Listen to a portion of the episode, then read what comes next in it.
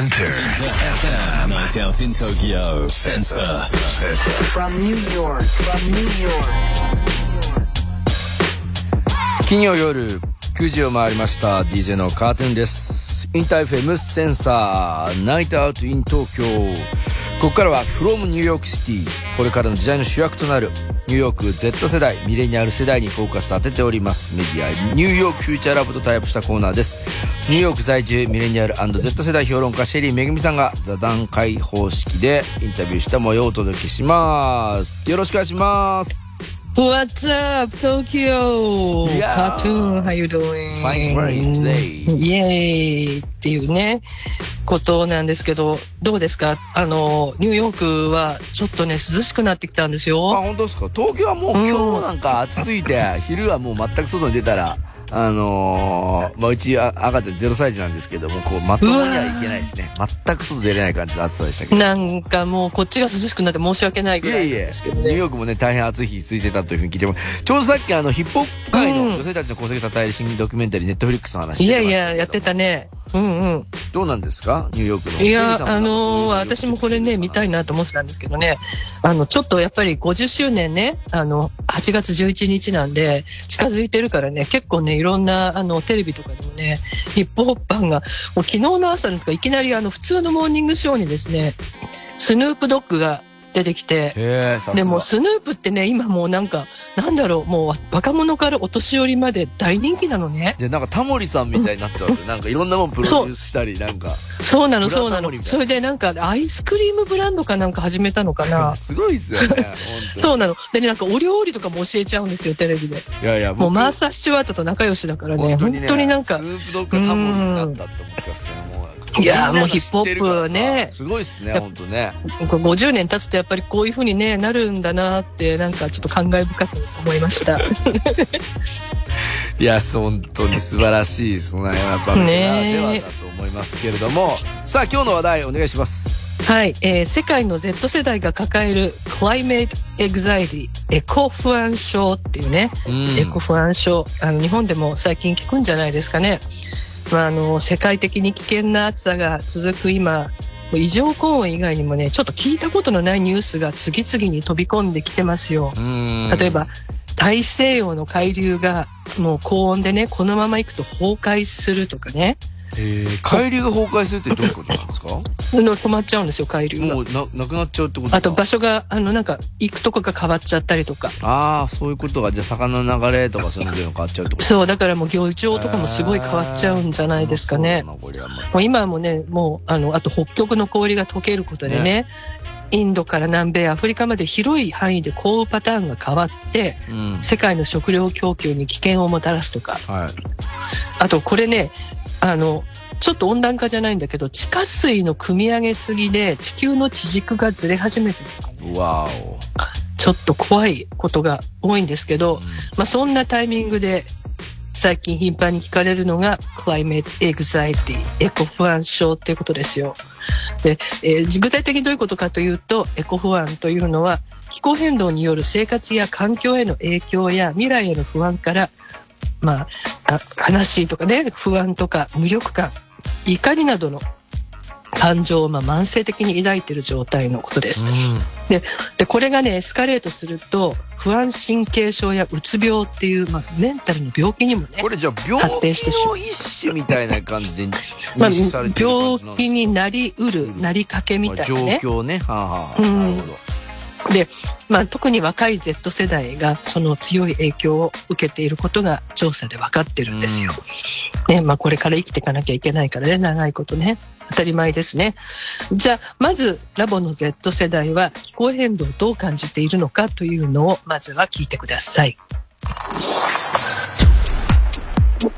it's just like one of the scariest things is how like much you can see it actually affecting your life because like you have days where it's like everywhere on earth you have intense rainstorms and thunderstorms especially new york like i feel like the amount of crazy storms that has hit new york has increased a lot in the past 10 years and even in paris like france had like one of their longest droughts it went like 40 days or something with like no rain in the south which is like really bad for pro- crop and like farming.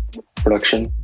But um, it just didn't rain for hella long, so it was super hot. And then all of a sudden, it started raining. Like it would rain. Like I was outside skating, and all of a sudden, like literally from zero to a hundred, just like this wind like started blowing.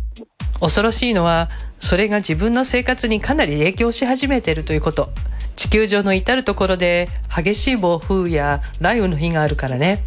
特にニューヨークではこの10年で嵐の数が格段に増えた気がする。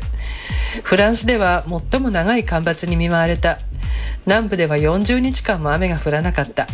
これは農作物や経済にとってとても悪いことだ。長い間雨が降らなかったのでものすごく暑い。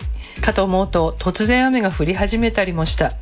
僕が外でスケボーをやっていたら無風だったのに突然ものすごい風が吹き始めて驚いたよ To me, I felt like it has been like this several years now. It, has been getting hotter and hotter, but to me, it feels like it's been the same. It's always been this hot and it's always been this terrible. でもここ数年ずっとこんな感じだった気もするんだけどどんどん暑くなってるような気もするしでも夏だからいつもこのぐらいひどい暑さだったんじゃない At least in Paris too, like it did not get this hot like ten years ago apparently. And also like the the timing of the heat, like it gets hot so much earlier than before. I feel like when it hits like 80 degrees in like December or something. 少なくともパリでは10年前はこんなに暑くなかったよ あと暑さのタイミングとか前より暑くなるのが早くなった気がする12月で30度近くなるなんて普通じゃない Like that's not normal. Oh, oh, oh, yeah. Well, of In course, that's winter. Yes, Yeah. yes. But actually, Yeah. this year it barely snowed, right? It like I, I think it Yeah, exactly. あそうね冬の気温が上がってるということね、まあ、実際今年の冬はニューヨークでもほとんど雪が積もらなかったよね It snows way less now. You remember when we Yeah. were like five years old? Or I don't know when you guys were five years old, but when I was five years old, like snow was pretty regular in New York. I feel like. 今は雪が少ない5歳の頃覚えてる 僕が5歳の頃の冬はニューヨークでは雪が積もっているのが普通だったような気がする Can we talk about how the sky was orange and the air was just orange and it looked like we was in like a that was like an apocalypse. Like me and my friends were just in like one of our friends' apartments and we're just looking out the window like what the heck is going on? カナダの山火事の煙で空がオレンジになった時の話していい？空気もオレンジ色でまるで映画の中にいるようだった。まるで黙示録世界の終わりみたい。私は友達のアパートにいて窓の外を眺めながら一体何が起こってるの？と不安だった。My friend from Cali was like, "That's normal in California." でもカリフォルニア出身の友達は普通のことだって言ってたよ。普通？オレンジ色の空が、カリフォルニアは森林火災が多いからね。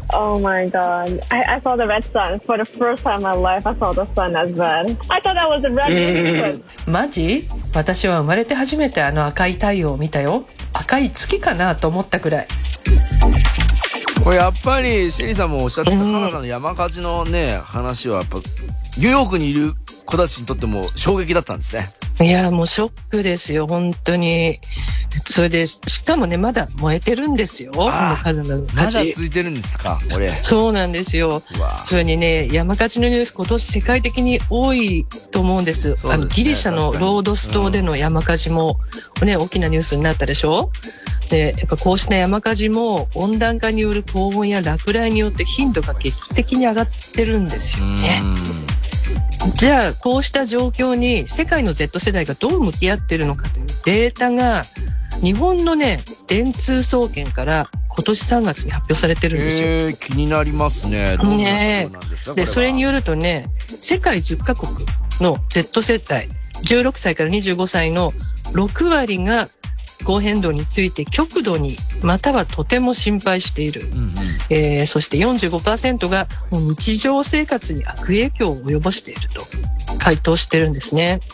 で国別で見ると不安が最も強いのはグローバルサウスと呼ばれる、まあ、フィリピン、インド、ブラジルなどね、最も気候変動の影響を受けやすい国で、何らかの心配している人は100%に近いんですね。これはだからもう、今、now、今ですよ空気が悪いね。Now ですよそういうことですよね。ね。で、ヨーロッパでもこれ、あの、何らかの心配してる人9割半ばまで来ていて、アメリカもまあほぼ9割というう、ん。ね。で、日本の数字はこの後お伝えするんですが、ちょっとピースなんですけどね。えーその前にラボの Z 世代に聞きました。あなたはエコ不安症大丈夫？っていう聞いてみましょう。Mm, not necessarily climate change, but like existential dread anxiety. Uh, like the court decisions, the earth is gonna blow up. People are dying everywhere. Like everything seems like it's heading towards the apocalypse. So that does give me anxiety, but not just like climate change. It's like a combination. 気候変動とは限らないけど、今起きている脅威に対する不安。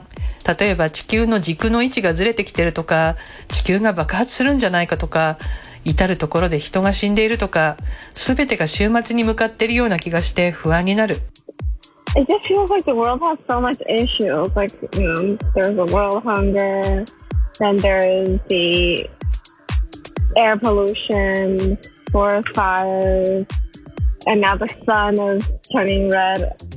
世界は多くの問題を抱えているように感じる。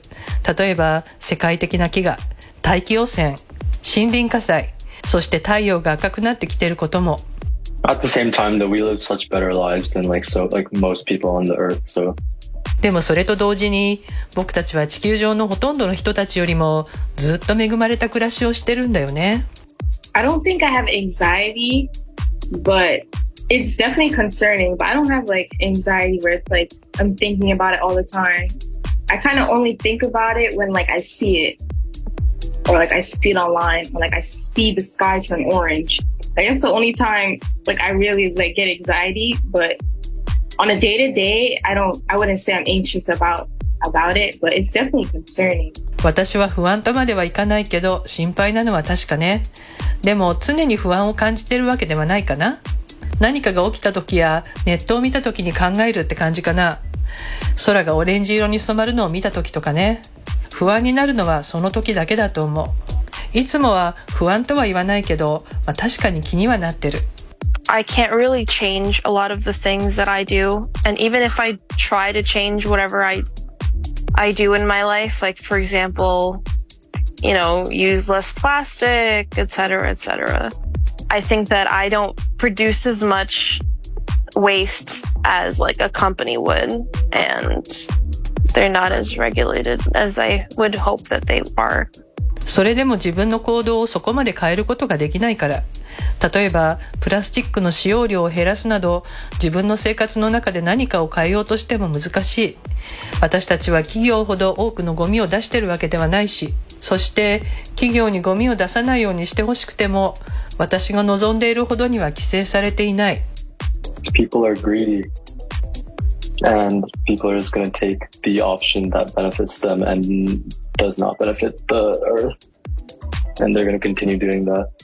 人間は欲が深いからね。人は自分にとって得になり地球にとってメリットにならない選択肢を取ろうとする。そしてこれからもそうし続けるだろうから。Well, I mean, I'm hopeful because the government will be forcing them to take the better for the earth option, no? でも政府が企業に対し、地球にとってより良い選択肢を取らせるように規制するのでは私はそれを期待してるんだけど。Yeah, I don't know Oh, no. about that. うーん、それはどうかな i think people are going to arguing. work around it そうなったらそうなったで、企業はいろいろな手で抜け道を探そうとすると思 Yeah, I agree with. う。まあそうでしょうね。こりゃもう本当にみんなが言ってる通りで、なんか個々人の問題だけ以上に企業とか政府とかが本当向き合わないと、どうしようもない状態になってしまうんではないかと、俺もそこの話聞いて思いましたね。そうか。あの、まあね、みんなに、あの、みんなが感じているのは、まあ、どうしてもね、企業優先に、あ利益優先になる、まあ、企業がね、うん排出を下げ、排出基準を下げられない。で、政府もね、そこまで規制できてないっていうことで、特にね、アメリカの Z 世代、本当に企業とか政府信用してない人が多いですね。で、あとね、アメリカではこれやろうと思っても、まあ、バイデン政権はね、再エネ化など環境規制を進めようとしています、民主党はね。だけど、共和党は真逆なんですね。経済活動を妨げるからと、真っ向から反対していてね。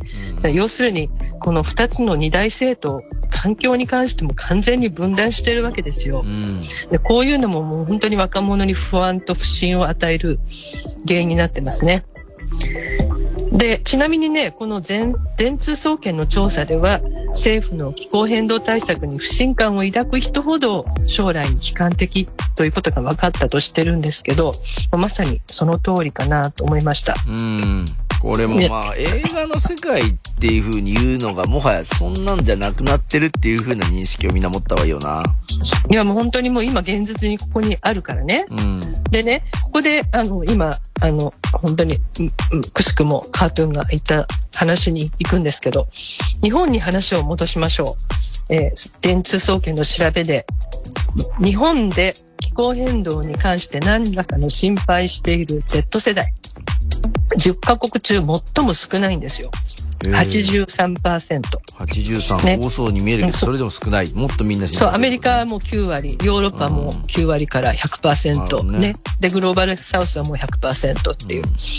で、この結果について調査はこうまとめてるんです。な日本では、日本には気候変動を十分に自分ごと化している人が少ないという問題が存在すると。うんうん。ね。で、気候変動とメンタルヘルスをめぐる問題への関心は高めなんだけど、同時に正しく怖がることも今の日本にとっては必要にあるように思われると。ね。必要であるように思われる。